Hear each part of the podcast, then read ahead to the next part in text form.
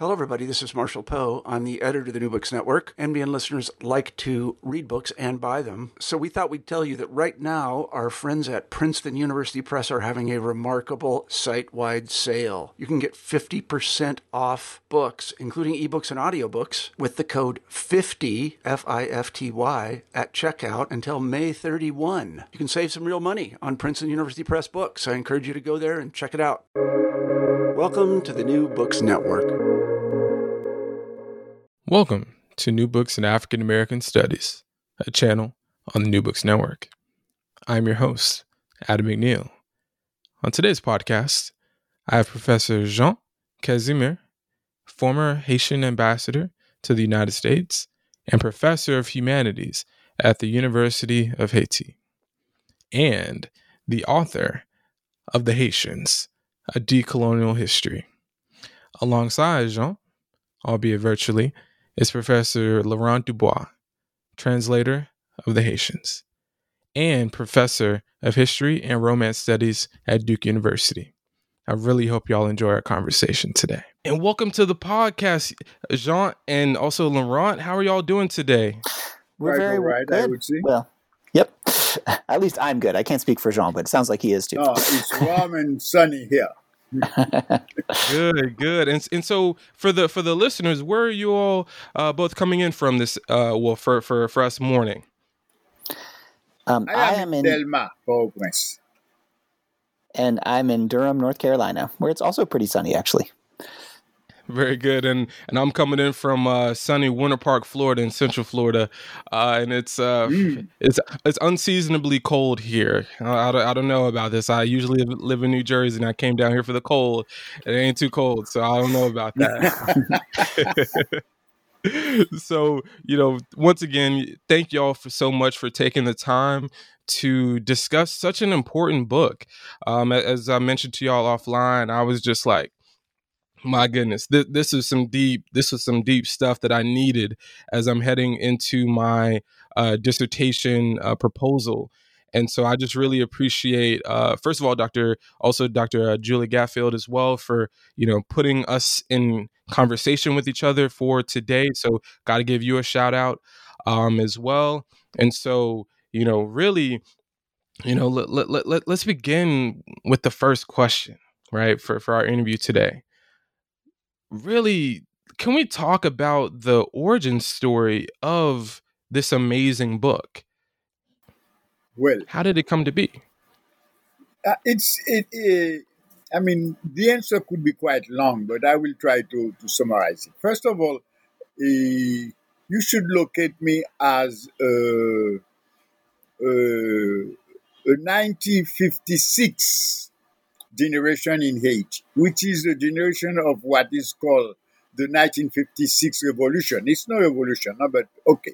That is the afterwar, the, sh- the elimination of the president Lescot, who was one of the, uh, well, production of the U S occupation, and an attempt to have some kind of local uh, oligarchic group to take over.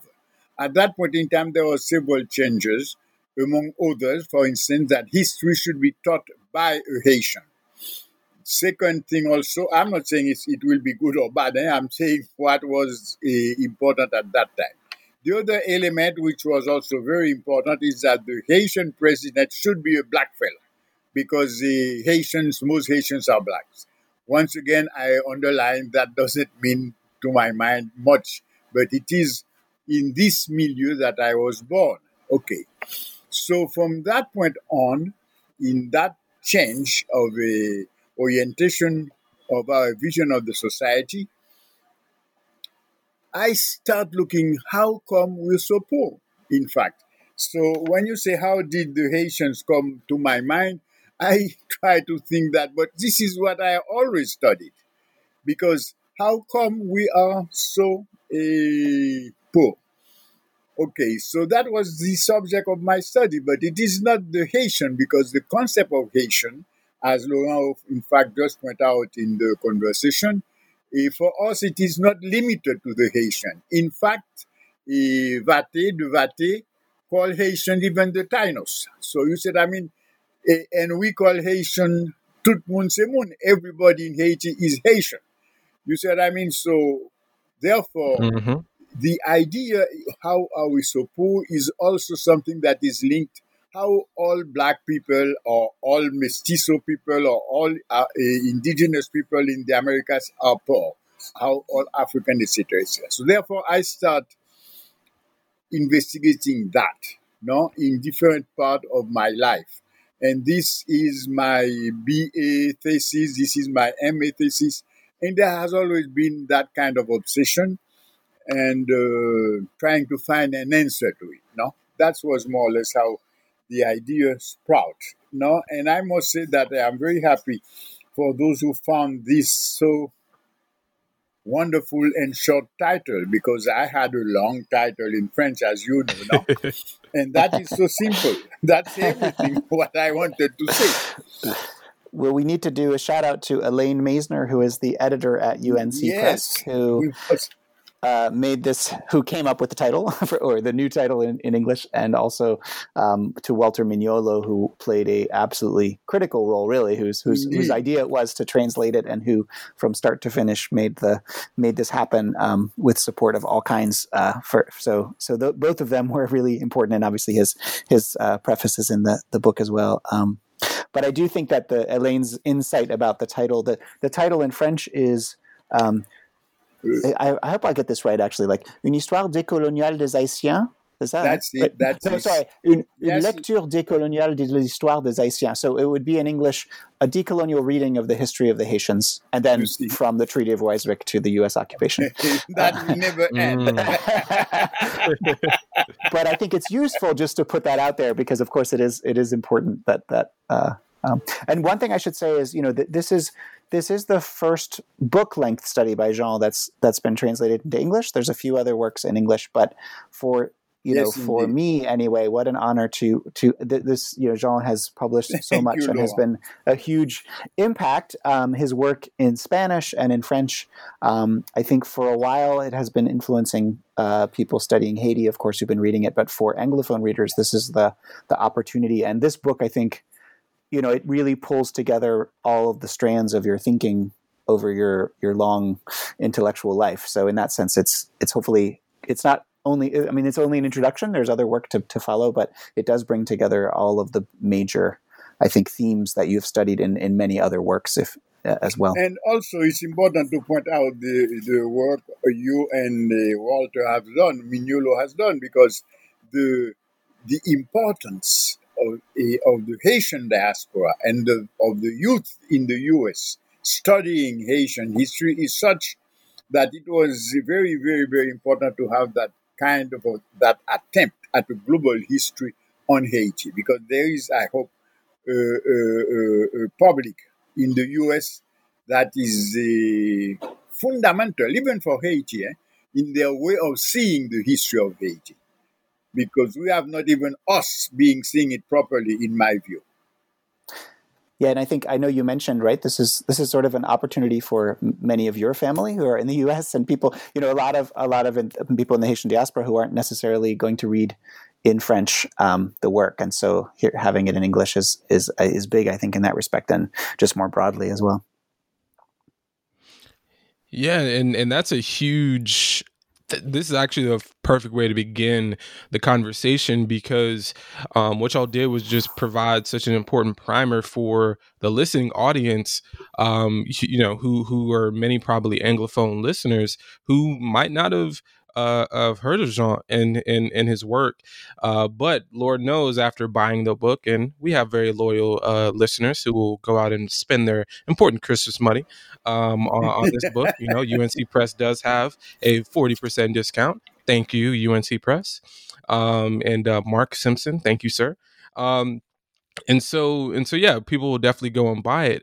Um, and, and what they will find is just a treasure trove of important, really, interventions and, and theoretical discussions, I think, that really get to the heart of this question about decoloniality that that obviously not only is through the title, but is peppered throughout and weaved through throughout the book. And so ultimately, what was really your ultimate goal writing The Haitians, a decolonial history? Yeah.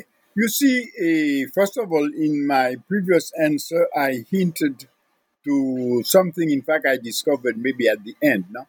But the central position uh, of the Haitian uh, uh, vision of the world, no? Our vision of the world, the central position is that famous sentence, key value of our way of seeing the thing is tout moun se moun. So everybody is somebody. Everybody deserves respect. So therefore, in writing on the Haitian, I have in mind, you said, I mean, and this is, I mean, I just, it's beyond me to, to think otherwise. All the Haitians, all the West Indians, all the African Americans, all the oppressed people, because we do not distinguish no, uh, uh, between oppressed people. And in fact, in the book itself, I was saying that uh, the black, or what we call in Haiti Negro, the word is not uh, pejorative in Haiti, no, is by definition in the mind of the Western world, the colonial worker par excellence. You know what I mean? A colonial worker is a Negro, period. No, the way they put it, the way they do it. And we have put it upside down, not with a sense of negritude, because the sense of negritude is having uh, some particularities. In Haiti, uh, Laurent, as he knows, would be easily a Negro. We call him a Negro anyway. They say, hey, there's a Negro uh, uh, talk, uh, calling for you, no? And it's Laurent, eh? Because we don't see Laurent Croix Dubois. Croix, uh, you know what I mean? He's, no, no, he's a person, and every person is a person. Therefore, by writing the book, my main goal is to say what the oppressed, and the Negro in this sense, has done for himself or herself. Another element that is important. We we don't have to say himself or herself. We have no gender in those sort of conversation. You see what I mean? So, uh, tout moun se moun, everybody is a person. So, therefore, for us, no, what have we done? And this is exactly the reverse of the modern world, the, re- the reverse of the proposition of fourteen ninety-two. You see, the proposition of fourteen ninety-two is to civilize the whole world that is now part of, I don't know which kind of heritage was that. No? So therefore, what have we done while they were trying to civilize us? This is the, the basic uh, uh, objective of my book. And since Haitians are, according to certain people, a shit country, no, what is that country has done for itself? You see, and this was the my search, in fact.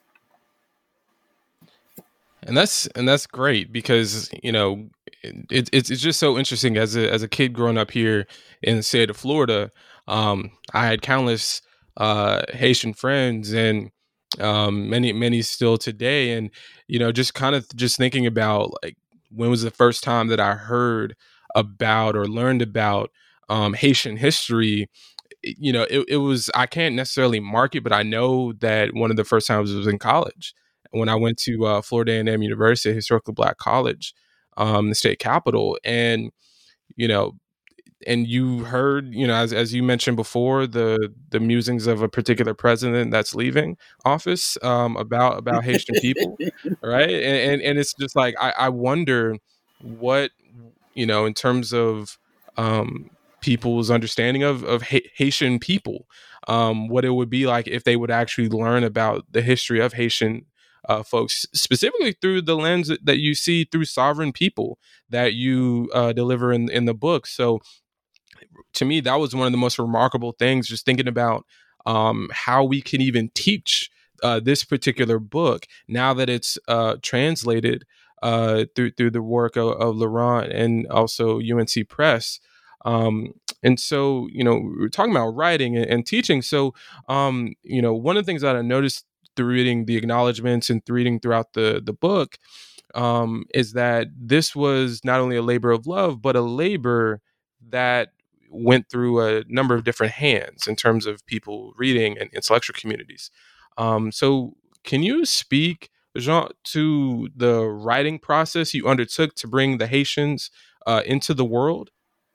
Mm-hmm. Well, actually, uh, uh, that question, you see, since the book is nearly the the resume of what I have done, so you have here, to my mind and the way I see it, and with, with no false modesty, a collective work, because mm. it, I think I put in the book all the influences that have made me.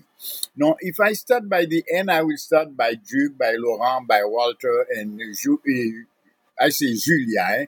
Julia Garfield, no? Or Marlene Doe, et cetera, or Deborah Johnson.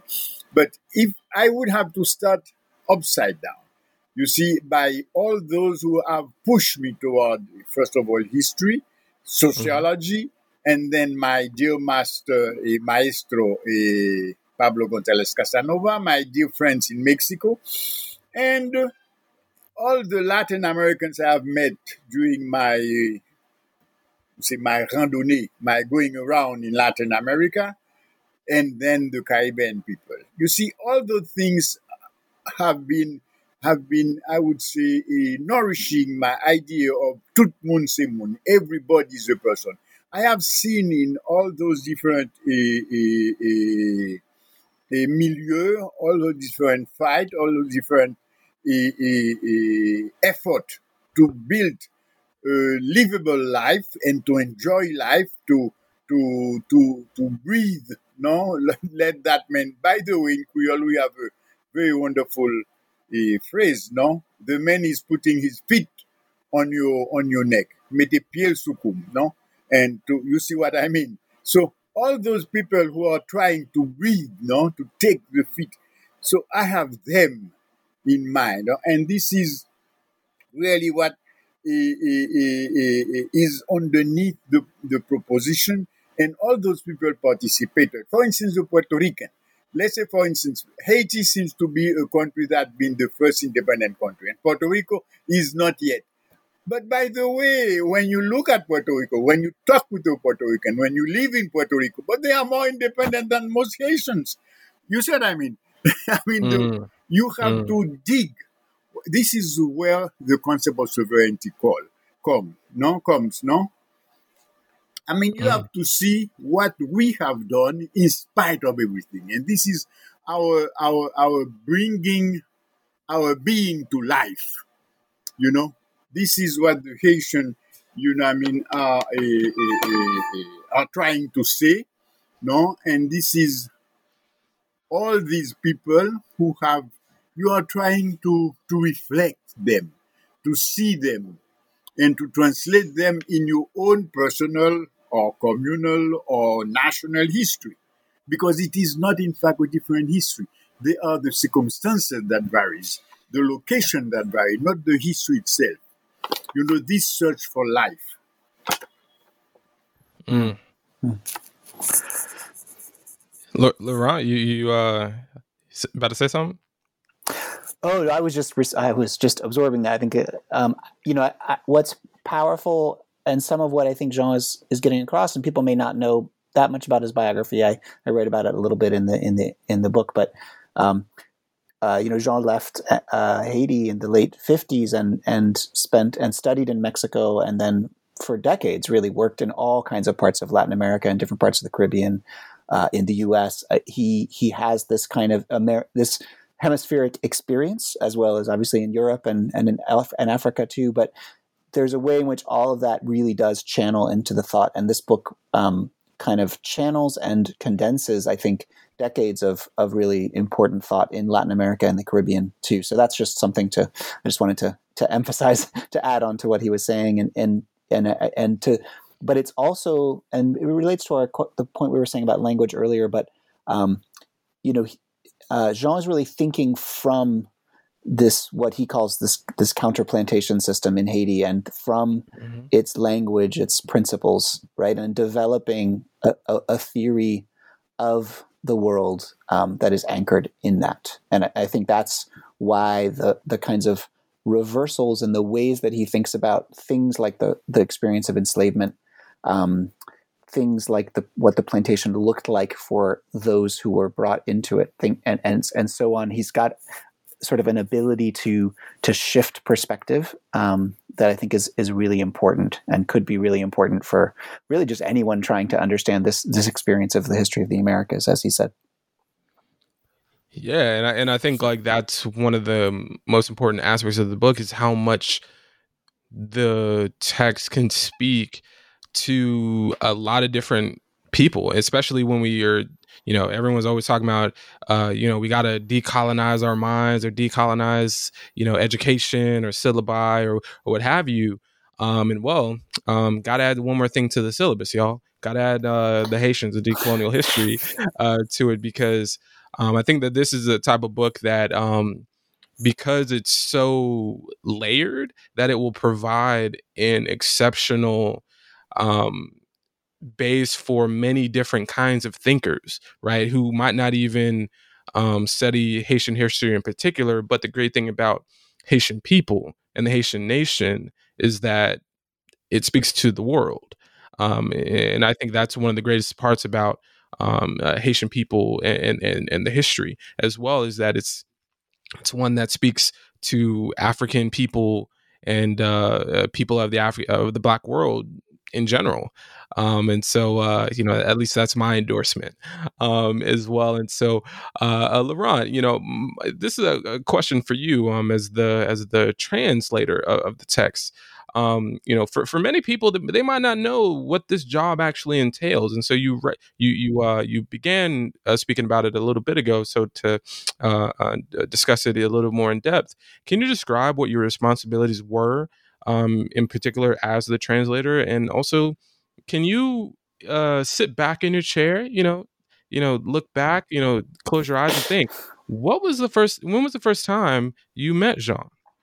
Mm-hmm. Oh, yeah. Well, that I can remember exactly, really, because um, for those of us who work on Haiti and the Haitian Revolution, most of us will remember that the year two thousand four was a year of many conferences because it was the two hundredth anniversary of Haitian independence. Um, and I met Jean at a, at a great conference that was held at Brown University, um, where he was a, the keynote speaker. And f- uh, from there, um, Jean has been incredibly generous to me. He helped me to, helped to translate uh, an article of mine to be published in the, the Journal de, de, de Société d'Histoire et Géographie d'Haïti, so this major journal in Haiti, and eventually later uh, for an edition of my book to be published in Haiti, um, for which I'm really grateful. So there's, uh, I guess, translation has been part of our of our relationship from the beginning. Um, and since then, Jean has spent time at Duke. Um, we taught a class together Uh, in twenty ten, so actually the semester just it was right after the Haiti earthquake. Uh, we were teaching a class on the history of Haiti that we taught together, um, and of course, maybe most of all, Jean has been an incredible host in Haiti um, on many journeys and trips there, uh, where we have seen a lot of the country together, uh, which has really enabled me to to understand Haiti on a, a whole different level. So, um, so you know, there have been lots of conversations and connections and work with students. He's of course. Uh, helped to mentor a number of graduate students like like Julie Gaffield and others who've been who've worked here at, at Duke. Um, so there's you know the connection goes back quite a ways, and, and I suppose that created a very specific, maybe unique context for the work of translation. Um, so this was you know a text that I came to ha- a, a, through you know with having had all those conversations, and so in reading it, um, I kind of understood those, and and I think that helped a lot because. Um, translating from French to English, which, you know, there's obviously an, an enormous amount that has been done and many important theoretical works uh, that have been translated from French to English, of course. Um, one thing that I have sometimes found is that there's sometimes you read a text in French and it's pretty crystalline, and sometimes English translations, because they're a little close to the way the French language structure is, end up sort of seeming more complicated than the French original, if that makes sense. Um, mm-hmm, and mm-hmm. So one thing I wanted to do was to try to translate as much as possible the kind of, po- basically like the poetry and the power of Jean's prose in French into English. Um, hopefully, I, I don't know if I achieved that, but that was a goal. You know, I wanted to to not just translate the, the, the words and the concepts, but also some of the force of the, of the language. And that was... Um, Uh, hope that I had. And I, I think because I because I was able, obviously Jean also read the translation and kind of caught things and, and pushed me back, pushed back on certain things. And so that it was a kind of collaborative endeavor um, was important. But I, I, I think it allowed, you know, so to, to be able to rephrase certain things so that in English it would kind of hit um, in, in the right way was was part of the goal. Um, and, you know, those are the main tasks. I mean, obviously, when you're translating scholarly work, you also have to sometimes find sources in English, and there's a bit of like that kind of level where, you know, if you're, if you're, you don't, you don't translate back into English something that was original in English. And so there's a little bit of that kind of work um, that was going on as well. And um, finally, you know, it was lucky to some extent that since I have also worked on a lot of the same periods, you know, in terms of the historical context, um, mm-hmm.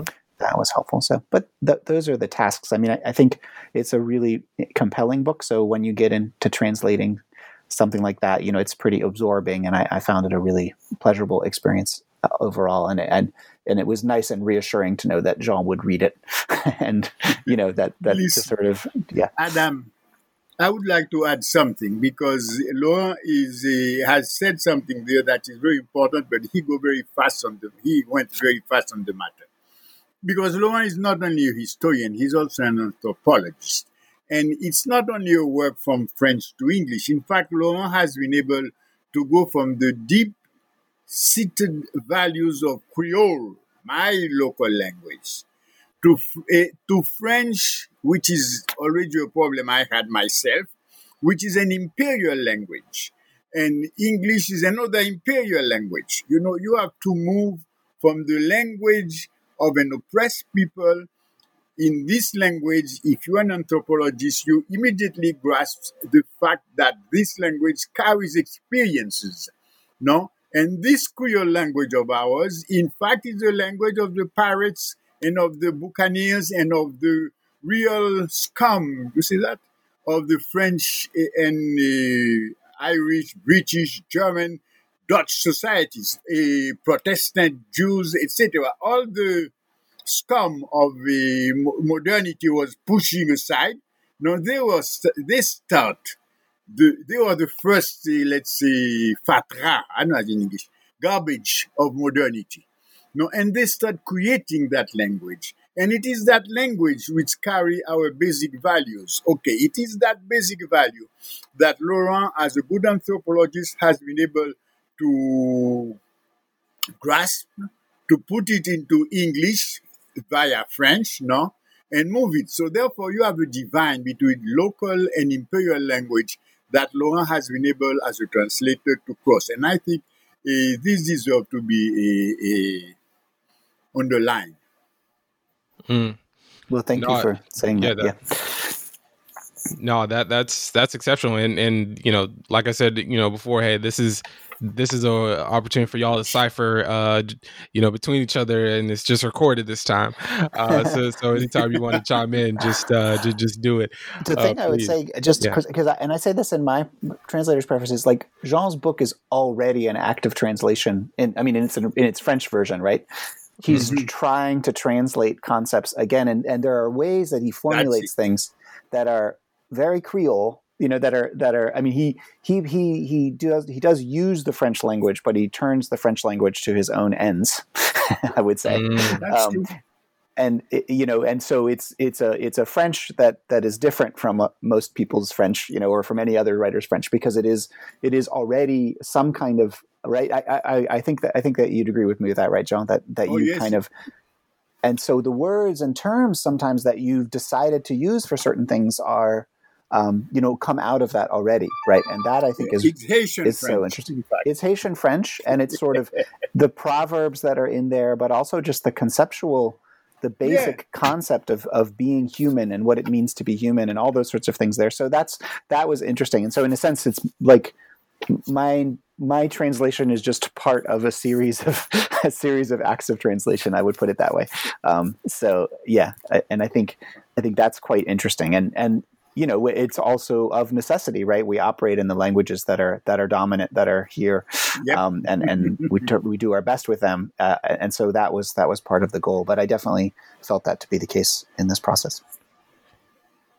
Yeah, and, and one of the I thought I also thought in terms of you know the question of modernity is very much an important theme in in, in the book, and how. You know, the role of, of Haitian people in the in the I guess, the question of modernity and what does that actually mean, right? This question of early modern, modern, and all these different terms. And so for me, it also makes me think about just the importance of not only the people, but also the history, and and really pushing against this question of um, of um, objectivity in the writing of history, right? Because mm-hmm. this at the at the end of the day, right? This is a decolonial, but it's a history, right? So it's a very um, and and and and Laurent, you you mentioned this in, in your discussion of translation, the power of the prose that Jean brings to bear is just like, damn, like. I was reading, I was like, damn, I want to write like this. Like, like Doctor Jumbo, I, you might be listening. I, can I write like this? Probably not, not until I get my, you know, dissertation done. But, you know, at, at some point, I would love to just be able to be like, damn, like you the, the, the power. Local language. Hey, amen. The thing that's also, I mean, there's the passages, you know, many passages I like, but there are just these moments where Jean, what he does, what we need to do, which is to just really imagine, for instance, you know, what it meant to be Mm-hmm. you know, a person arriving in Saint-Domingue from, say, Central Africa, right? And mm-hmm. and it's those moments I think are, I mean, they really are, you know, they're theoretical and, and kind of literary moments at the same time. And I think that's, so that is something, again, I think, and it's interesting, obviously, that's just a, a when, when I was translating, I was realizing how rare that is actually in our academic work. Mm-hmm. Um And yet how powerful that is, because of course it is all about perspective. You know, Jean, you, I will cite, you often sort of say, and, and I remember you in, in class, you know, saying this, right? Um, if you're writing about fourteen ninety-two, you, you have to make a choice about whether you're on the boat or on the shore.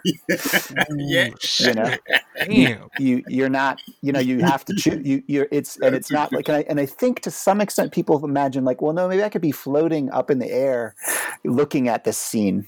You know what I mean? And what I think Jean is saying is like, no, at the end of the day, you know, you, you do you're have located. to choose. You are, you are located, you know, where are you in that moment? Right. And, and, and in other moments. Moments. And and that I think is, you know, that really comes through. And the moments in the book where you where you speak basically in the first person at times about about what is driving you to write this book, right? What is making what what you are trying to, and the the moments of celebration, right? You talk about the beauty of the the, the sovereign people of Haiti, right? And the, the mm-hmm, and mm-hmm. those sorts of moments too, which again are are go so much against often what the language that is there. Uh, for Haitians, and even the language that has often been produced by, by Haitian thinkers, right? Who are, I should add, that Jean is very much in, in tension with and in argument with a lot of other Haitian thought. So there is, oh, yeah. you know, there is very much that, you know. So this is a um, that is very interesting, I think, and and to some extent it's interesting because I think there are there are some interesting dynamics or parallels in in kind of debates within African American thought, for instance, or um, but so that that's that's part of the that's part of what makes the book very interesting. Yeah, and, and Jean, if if you want to discuss, you know, our new books in African American studies, we always love to hear uh, any any questions of debate or and uh, you know uh, contextual uh, dilemmas that, that that that are going on in in, in historiographic or you know in, in process and that. So if you want to pick up on that, please please do. No, no I mean I, I, I will I would uh, accept and confess my. I, I want to say nearly ignorance. I mean, because my knowledge is so, so, so feeble, so fragile on this matter, because the history of African American, if this is what you're asking me, is so complex, so difficult, and so different from mine from this angle, and not from the angle of both of us being oppressed. But mm-hmm. you are an oppressed people that happen to be a minority. We are an oppressed people that happen to be a majority from the, not only a majority, but most of us were not acculturated to the West. Haiti mm. is the only country that become independent with a set of foreigners. You said, I mean, we're not Creoles.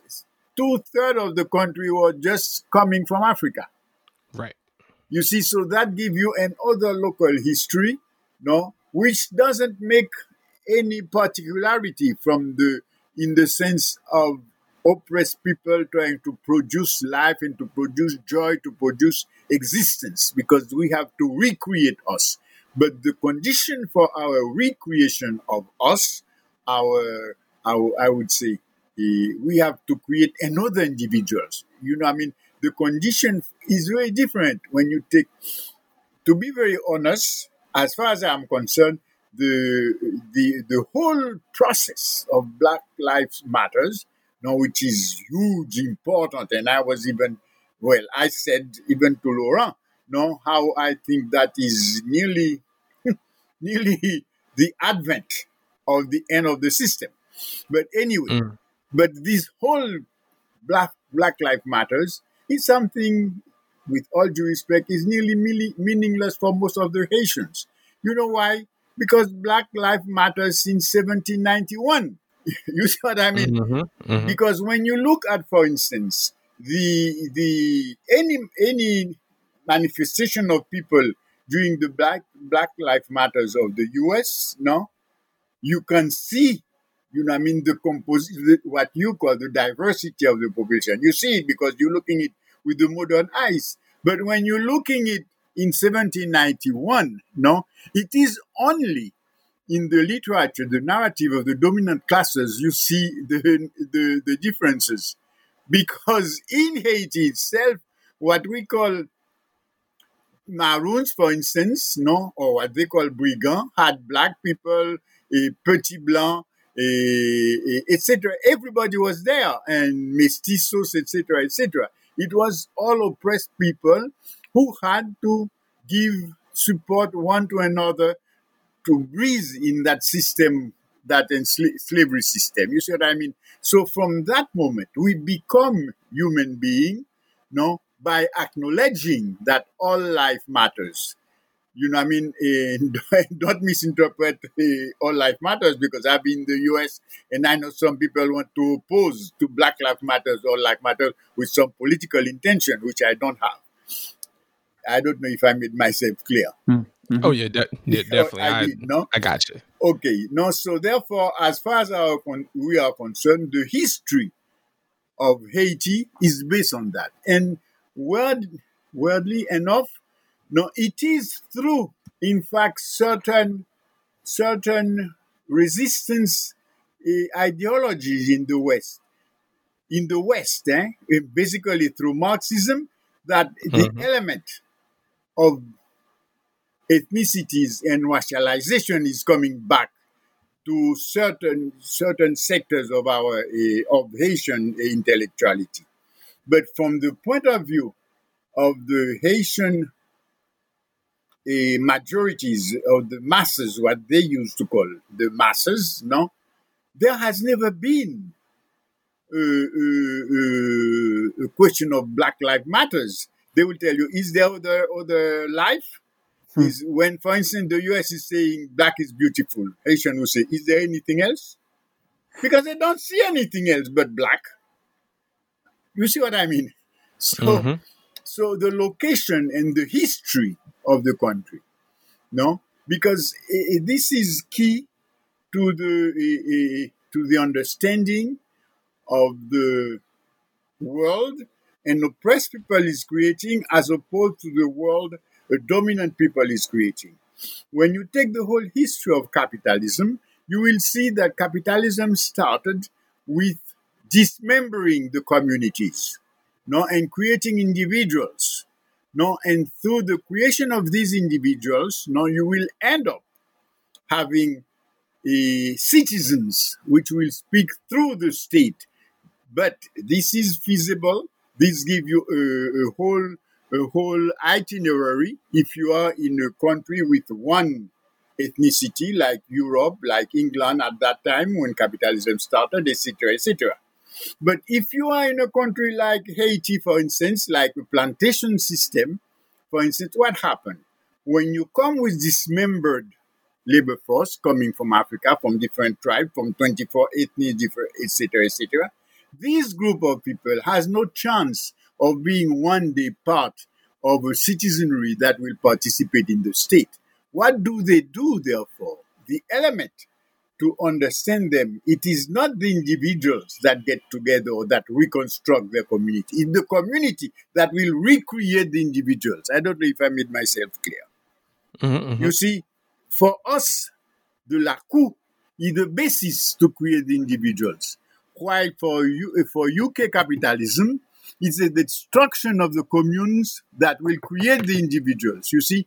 And this individual, at some point in time, will tell the king, or, or in France, they will they will have the revolution, they will have democracy, they will have republics, or in the U, in the U K with their uh, own history, they will have a, how do you call that? I, the Bill of Rights, et cetera, et cetera, coming out.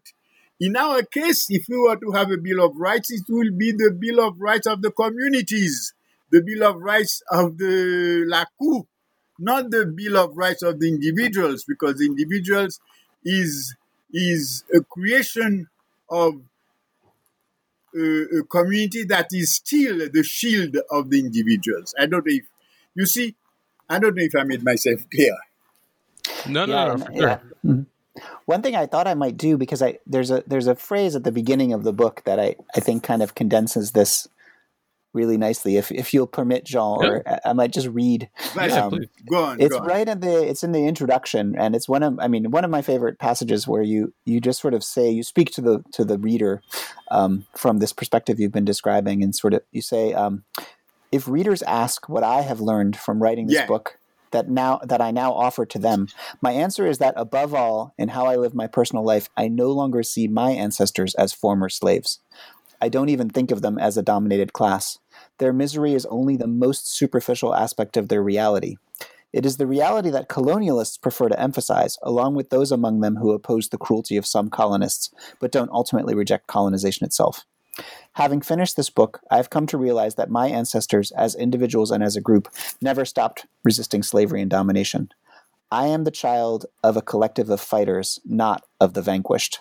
I have chosen to venerate them, to honor these captives reduced to slavery and those emancipated as a reward for their service to colonialism. Um, So, I, but I, that phrase, I am the child of a collective of fighters, not of the vanquished. And it made me think, I remember I, I did have, at one point, I had the opportunity to have a conversation with uh, Ta-Nehisi Coates about Haitian history and the Haitian Revolution. And um, I just remember he, at a moment he sort of said, you know, one re- you realize when speaking to Haitians th- that that they won the war, you know, yeah. that, that they, they know that they won the war. Right. And they and that, that doesn't mean that there haven't been all kinds of, you know, battles since then. But there's this kind of, and I think that's part of what Jean's saying. And, and it's not just that they won the War of Independence, um, but that even before that, they they did not they did not follow, you know, they they and, and the, the passages in the book where Jean sort of says, you know, they would have known, of course, that slavery is totally illegitimate and that this whole system is crazy, basically, and that they had been put into this insane situation. But they never mm-hmm. thought that they were slaves. They just they might they might have understood that other people believed that they were, and that they had to sort of deal with that and negotiate with those people. But that's not the same, right? And it's it's a very powerful point. And we We have this, of course, people make this point here, right, in, in terms of terminology and thinking about using enslaved or captive. But the, mm. the way that he kind of works through that, I, I, I recommend highly, let's say, after years of having studied, you know, sort of read lots of books about the history of slavery, I found those particular passages I, uh, kind of a must read for um, for people thinking about that. Whew. And in that particular passage, the, um, like, the, I was actually, you know, it's funny. I was I was trying to find that particular passage uh, to to so, so this is actually perfect um, because that passage brings up so much. It, it, I don't know how many lines that was, but that can encapsulate debate, at least that I've seen over the like the last couple years. Just the discussion, especially in public discourse about, you know, uh, being, you know, as a, as a as a African American myself.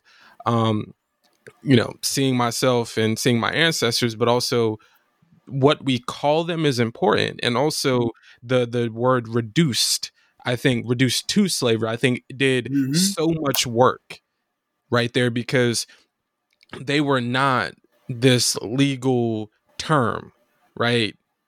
They were people reduced to, right? But, th- but they were as, as humans, right? As people. And I, and I think just reading that passage in right the, the question of social death and, you know, in this Afro-pessimist that's it. That's it. Um, lens, I think is just, I think for all of those reading, you know, that that particular book, I think you need to add another to kind of um, to balance, shall we say. Um, mm-hmm. Yeah, that's an interesting point. Interesting point. You're so mm-hmm. right, Adam, because, for instance, from it's so ridiculous to think of the slave being socially dead, because in that case, you cannot have a slave revolution. Dead people can't make a revolution. Amen. So, you saw that. So, so the idea, uh, it, it, the reverse, is that precisely the basic of it is your sovereignty. You have never forsaken your sovereignty. Even if you were seen reduced to slavery, if you were enslaved, you were still sovereign. Why were you sovereign? But the very proof is that the fellow has to beat you up. Because if you are not sovereign, he would need no violence on you. He will, mm-hmm. he will need no police. He will be no lynching. Because the fact that he has to lynch you and to make pressure on you is the best proof that you are sovereign. And you take decision and you oppose him and you're looking at him with so much defiance, he already annoyed. Because you're looking at him. They will say in Haiti, baissez vos yeux, also in English. Put yeah, down lower, your, lower your eyes. Lower your eyes. You know mm. what I mean? Because this is already a defiance. This is already, I challenge you. You see, uh, this is very important. And uh, if I may give an example of a carnival song that I was discussing last week, the fellow mm. is saying he is a Maroon. He say, and this is a carnival song. I mean, we are enjoying ourselves. He say, Tell them, tell them I'm living in communality and all my family is living in communality. I mean, but it's not that I am a criminal. No, I am behaving at, as while you call criminal and I choose to defy you. You see what I mean? I am celebrating life, you know, in, in Creole. Tell them I am living in communality. Tell them my family totally is living as criminal. Because we are maroon, we are ba- bandit, we are brigand, what you call brigand. But in fact, and this is the whole book of a, bio- a bi- biography of a, of a maroon, of a Esteban Montejo, if I'm not. A, no, no. The mm-hmm. maroon name is Esteban Montejo, the Cuban one. Anyway, so the idea is that you are always you. And this is this is something that is beyond enslavement, beyond the possibility of the master to own you. No? And once you are yourself, you are indeed fragile, you are indeed feeble, and to save the little wealth you have, which is your will, you will exactly create a group, a community, and this community will shield you all your life. So therefore, the the the the breaking your individuality from the communal uh, group is something, it is nearly unthinkable. But once you are in the group, it is absolutely ridiculous to speak of you as as a slave. As an, you said, I mean, it is ridiculous because mm-hmm. you are in the group and the group will define your personalities. The group will tell you what an individual is. And this is where you come back to this basic principle. Everybody is a person. Tout le monde se monde. You see what I mean? So mm-hmm. once you move from that point, no, you have a, a whole different construction. A whole different construction that will, in the case of Haiti, put you against the state. The state being now the government as you inherited, as a system inherited from the colonial world. You see what I mean? You have your mm-hmm. nation, your community versus the state. Now, at no point in time, the state is capable of, uh, of uh, defining your horizon. On the contrary, your horizon exists because you're against the state. You see? And this is true all over. This is true for any oppressed person because the state is oppression. You know, obviously, if you're a French fellow or a British, uh, but I say French because this is the, I have more inf- information on that. At some point in time, these individuals will get rid of the king, they will create uh, their republic, and they will have le peuple souverain, or the sovereign people. And this will be the basis of the French uh, system of the republic, and it is supposed to be the basis for the state to work. But as you and, and, and Laurent knows well, but this doesn't mm-hmm. prevent you to have enslaved. because they are not part of your society. They are not persons. You see what I mean? So from mm-hmm. my point of view, in Haiti, and when I mean in Haiti, I mean in all the majority people that are oppressed by colonial, by colonial states. And I mean by that the whole of America, the whole of Africa, et cetera, et cetera, et cetera. We are the majority. The dominant people, the people, bureaucrats or uh, entrepreneurs or those who are representing the West, no, as soon as they leave uh, Europe or the U S, they are the minority. Right. No, and this is one of the things we have to realize. In Haiti, no more than ten percent of the population is really uh, uh, acculturated to uh, French or Western ways. You see, et cetera. Mm-hmm. Amen. Yeah, and, and and I think that this is very important for um for, for, for everyone to hear in terms of this this decolonial and um you know uh, Laurent, you you had a passage uh, that discussed in in in your uh, note um about the Haitian nation versus uh, I believe the Haitian state, um and, and it said. Uh, this shift, this disobedience, this drive toward independent thought is a fundamental step to decolonial freedom.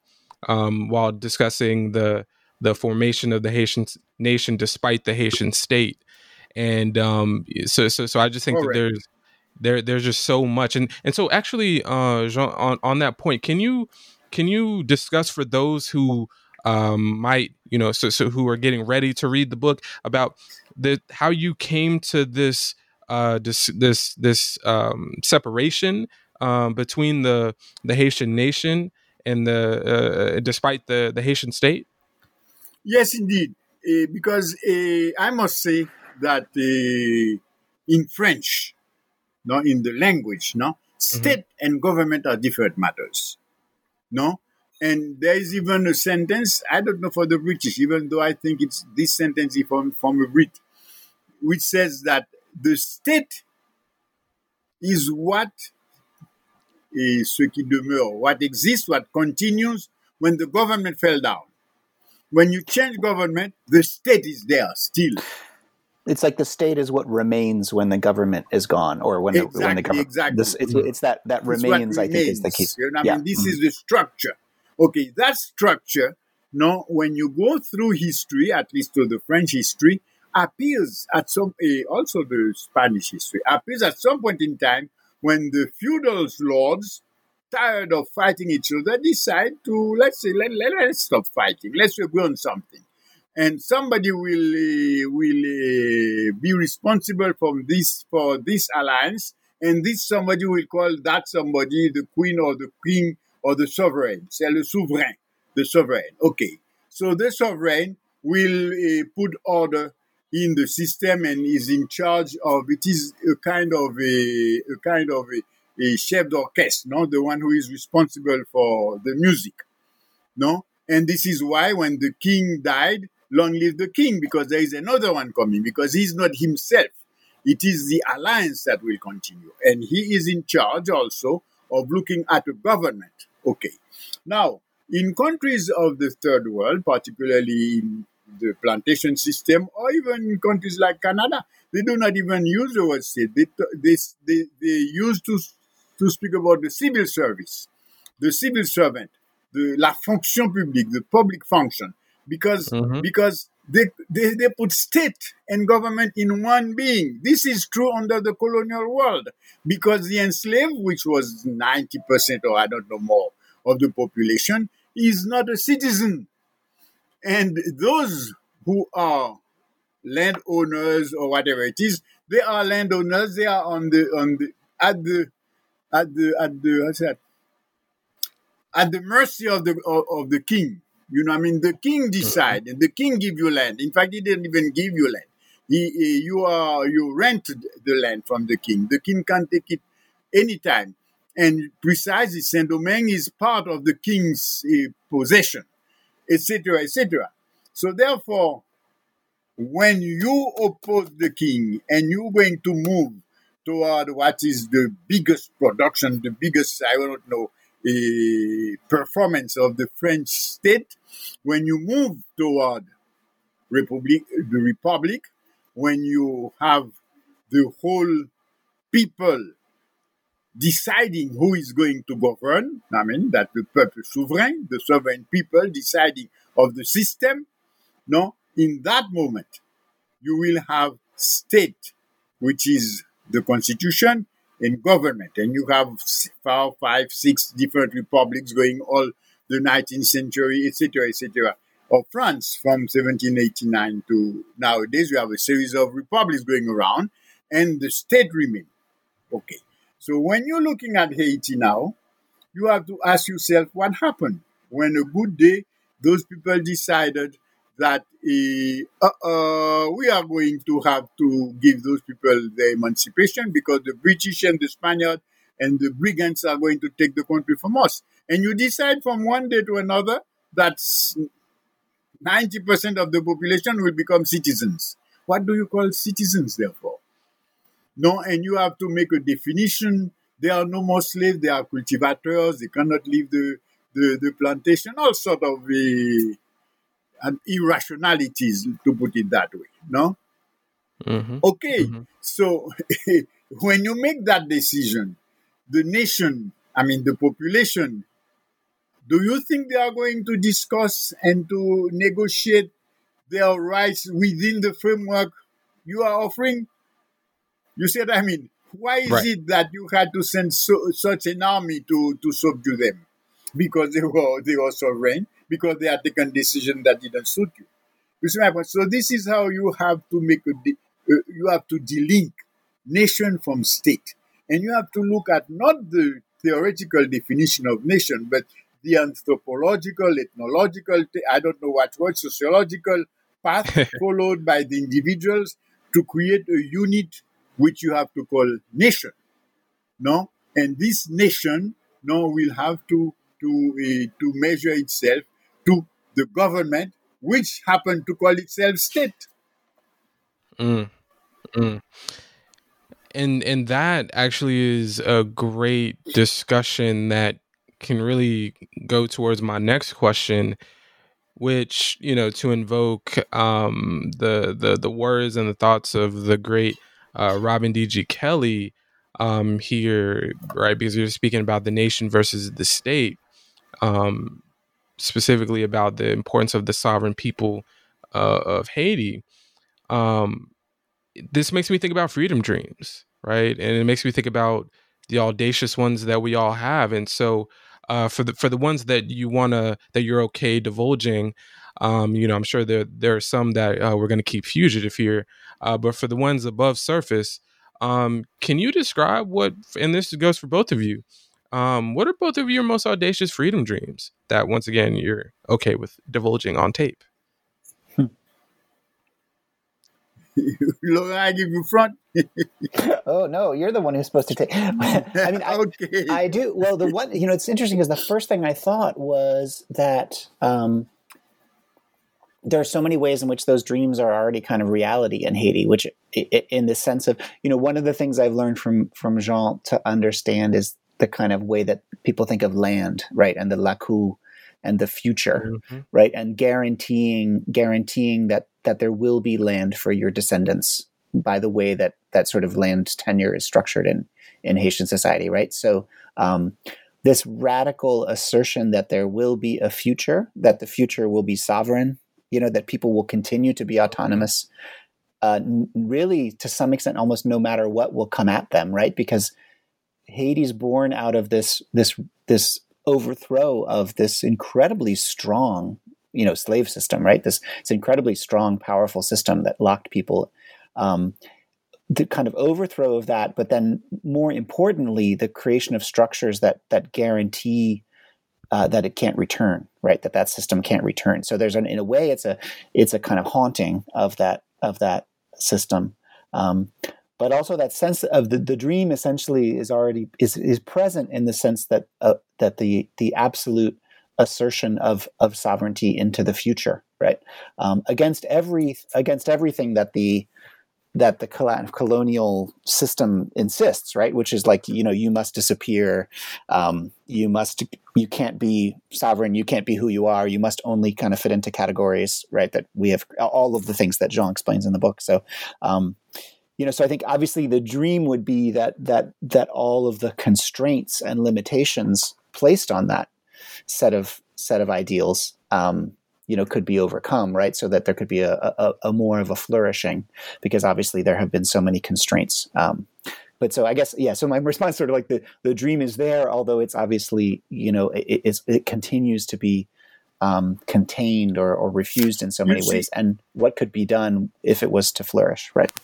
You see, this is exactly what the, I like to call in the book, la liberté sans frontières. You have a freedom without border. And I think Nick Nesbit has a nice sentence where he speaks about the freedom of inventing something that did not exist before. You can't think of anything. Mm. And what Laurent told you about uh, land, we can say that about family. Imagine mm. the person coming from Africa, no? He, as I like to repeat after Toussaint Louverture, naked like uh, a worm, no? Uh, vers de terre. Mm-hmm. Yeah. You worm, know what I mean? Yeah. He come like uh, he or she comes like that. No, there is no gender among them, et cetera, et cetera. And they have to create a family, a family in a dominant system that think of the Judeo-Christian patriarchal male, et cetera, et cetera, et cetera. Family. How is going to create a family? And he's going to invent plaçage. He's going to invent a, a, a new family that doesn't fit in any in any. of the of the codes of the straitjackets that the West is offering, no? Same thing, he will invent a use of the land that does not fit uh, in those in the system of private property they are thinking about. So therefore, you have a family where, in fact, up to now, you, you have difficulties in defining it as far as I'm concerned, because it is the whole community which is the family. What you see every day in those uh, uh, in those migration process, no? When a kid is uh, entrusted to a neighbor, because the neighbor is nearly, that's the mother or the, or the father of the kid, because uh, the kid belongs to a community and the whole community takes care of the kid. So therefore, you have to invent something, a type of family that is beyond the norm of the West. But not only it is beyond the norm of the West. I was uh, uh, talking about family, telling my friends, know that all of us Haitian today, twenty twenty, our grand, the generation of our grandparents, none of them were married. We are all placé. I mean, we live in free union, no? And the whole country has been like that for not only two centuries, but long enough to assist the West coming to that, because look at the young people today in the in France or in the U S. They don't get married anymore. That is flat stupid from their point of view. You see what I mean? So we have had that all the time. And during two hundred years, the church, the all sort of church, no, has spent their time attacking this free union we have, this free way. And, well, I will not, uh, I will never finish on on mentioning the number of negative things that is being said on the Haitian family. By the way, the Caribbean family in general, because precisely the community is, in fact, the responsible, the in last instance, for the new generation coming in. You see, and this is precisely one of, of what the West call underdevelopment, because the system of education, for instance, cannot follow that that uh, that uh, renewal of the that way of renewing the population. You see what I mean? So mm-hmm. therefore, when you take a country like Haiti or Saint-Domingue, where the population during one hundred years from the when the French took over until the independence cannot reproduce itself, where you always have had more people born in Africa than local locally born. No, when you take these people and you stop the slave trade, what do you have? You have a population that is going to regenerate itself alone. No, so therefore, this population is going to invent a new system of a, I don't know, a new family, uh, a new way of creating family, a new way of organizing family. And this will be institutionalized. It has to be institutionalized.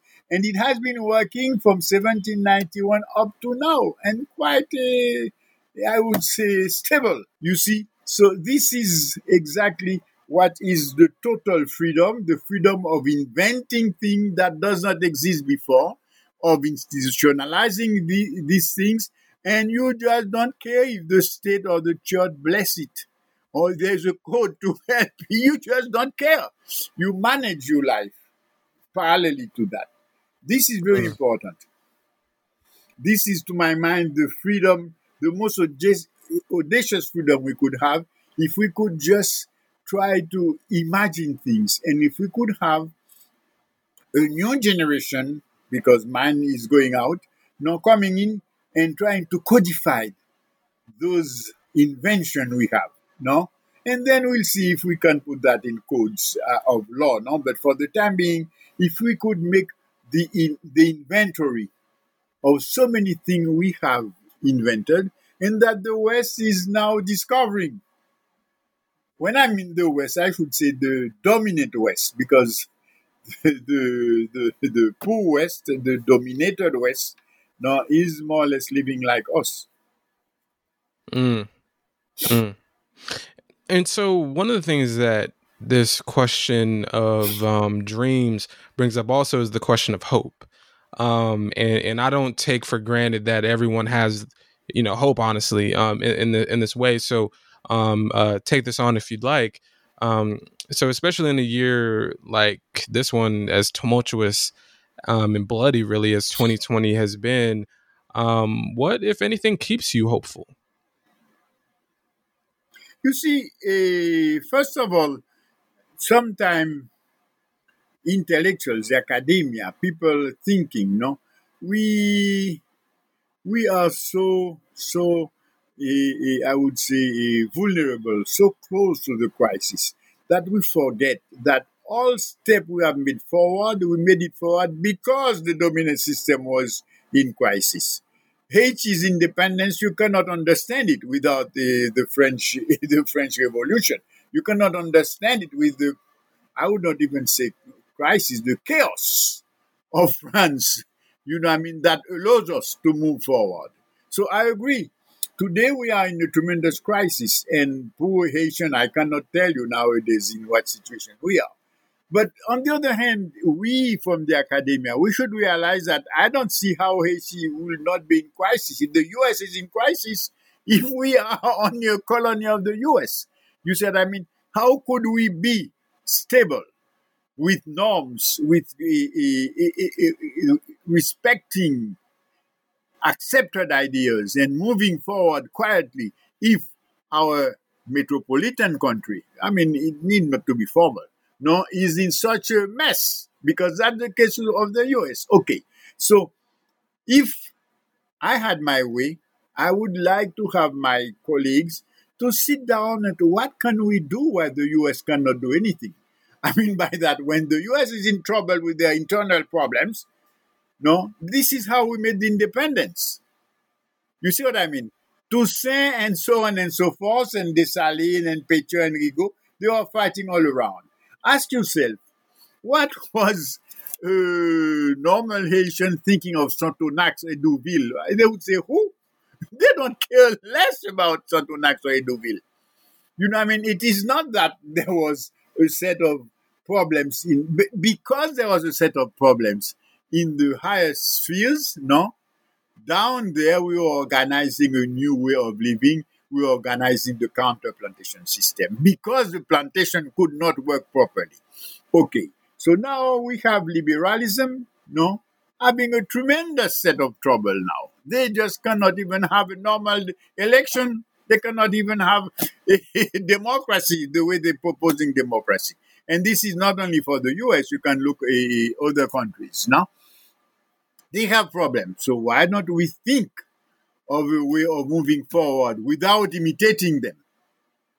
You're following me now? This is where I'm not so sure that uh, we do not have hope. On the contrary, we are live. When I say we do not, we are not aware of the fact that most of our people are living, are creating life, no, during the crisis, and that the crisis, in fact, maybe is offering possibilities of invention, of research, of moving forward, that our people would profit much more if we were thinking in the same way they are thinking. How shall we move forward?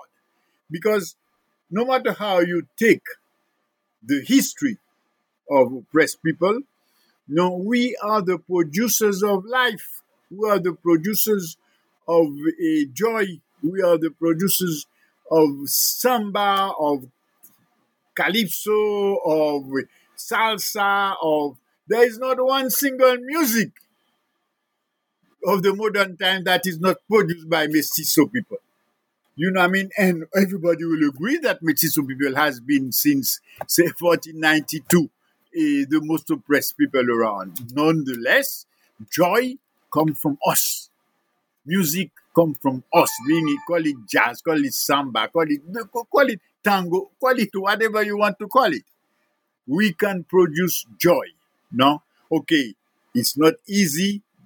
It's not easy. We cannot see it. We cannot codify it. We cannot feel it. We are living with a lot of anxiety because, exactly, we are this little crust on the top of the iceberg, and we are more fragile. We are more... We reflect the crisis. You say reflect. The crisis is more, is more visible in us, no? While downstairs, down lower, no, the troop, the troop, the poor people are fighting and are moving forward and are taking, are taking advantage, no, of the crisis of the higher spheres, no. So therefore, I do. I, it's not that I see hope. It is that uh, I think that it is important for us, from time to time, to detach ourselves from the day-to-day uh, problems, no, and see it on a on a on a long-term or medium-term vision. Mm. Whew. There it is. That that's. Laurent, it's, it's going to be hard to, to, to follow, but, uh, you know, I, I definitely would love to learn more about, you know, what what brings you hope at this point, too. And I think it, it might actually just be from what he just said, for all we know. I think I'm going to just, yeah, I'm going to just let that stand. I think I think Jean should, I, I, yeah, I love what he said, and I, I agree. I think um, there's so much possibility, and, and, and that really has to do with, in some ways, just maybe recognizing Uh, what is possible, or what has always been possible, in a certain way. Um, what has been made possible in these in these contexts, and I, I think that's yeah, that, that is a great place to to maybe rest on.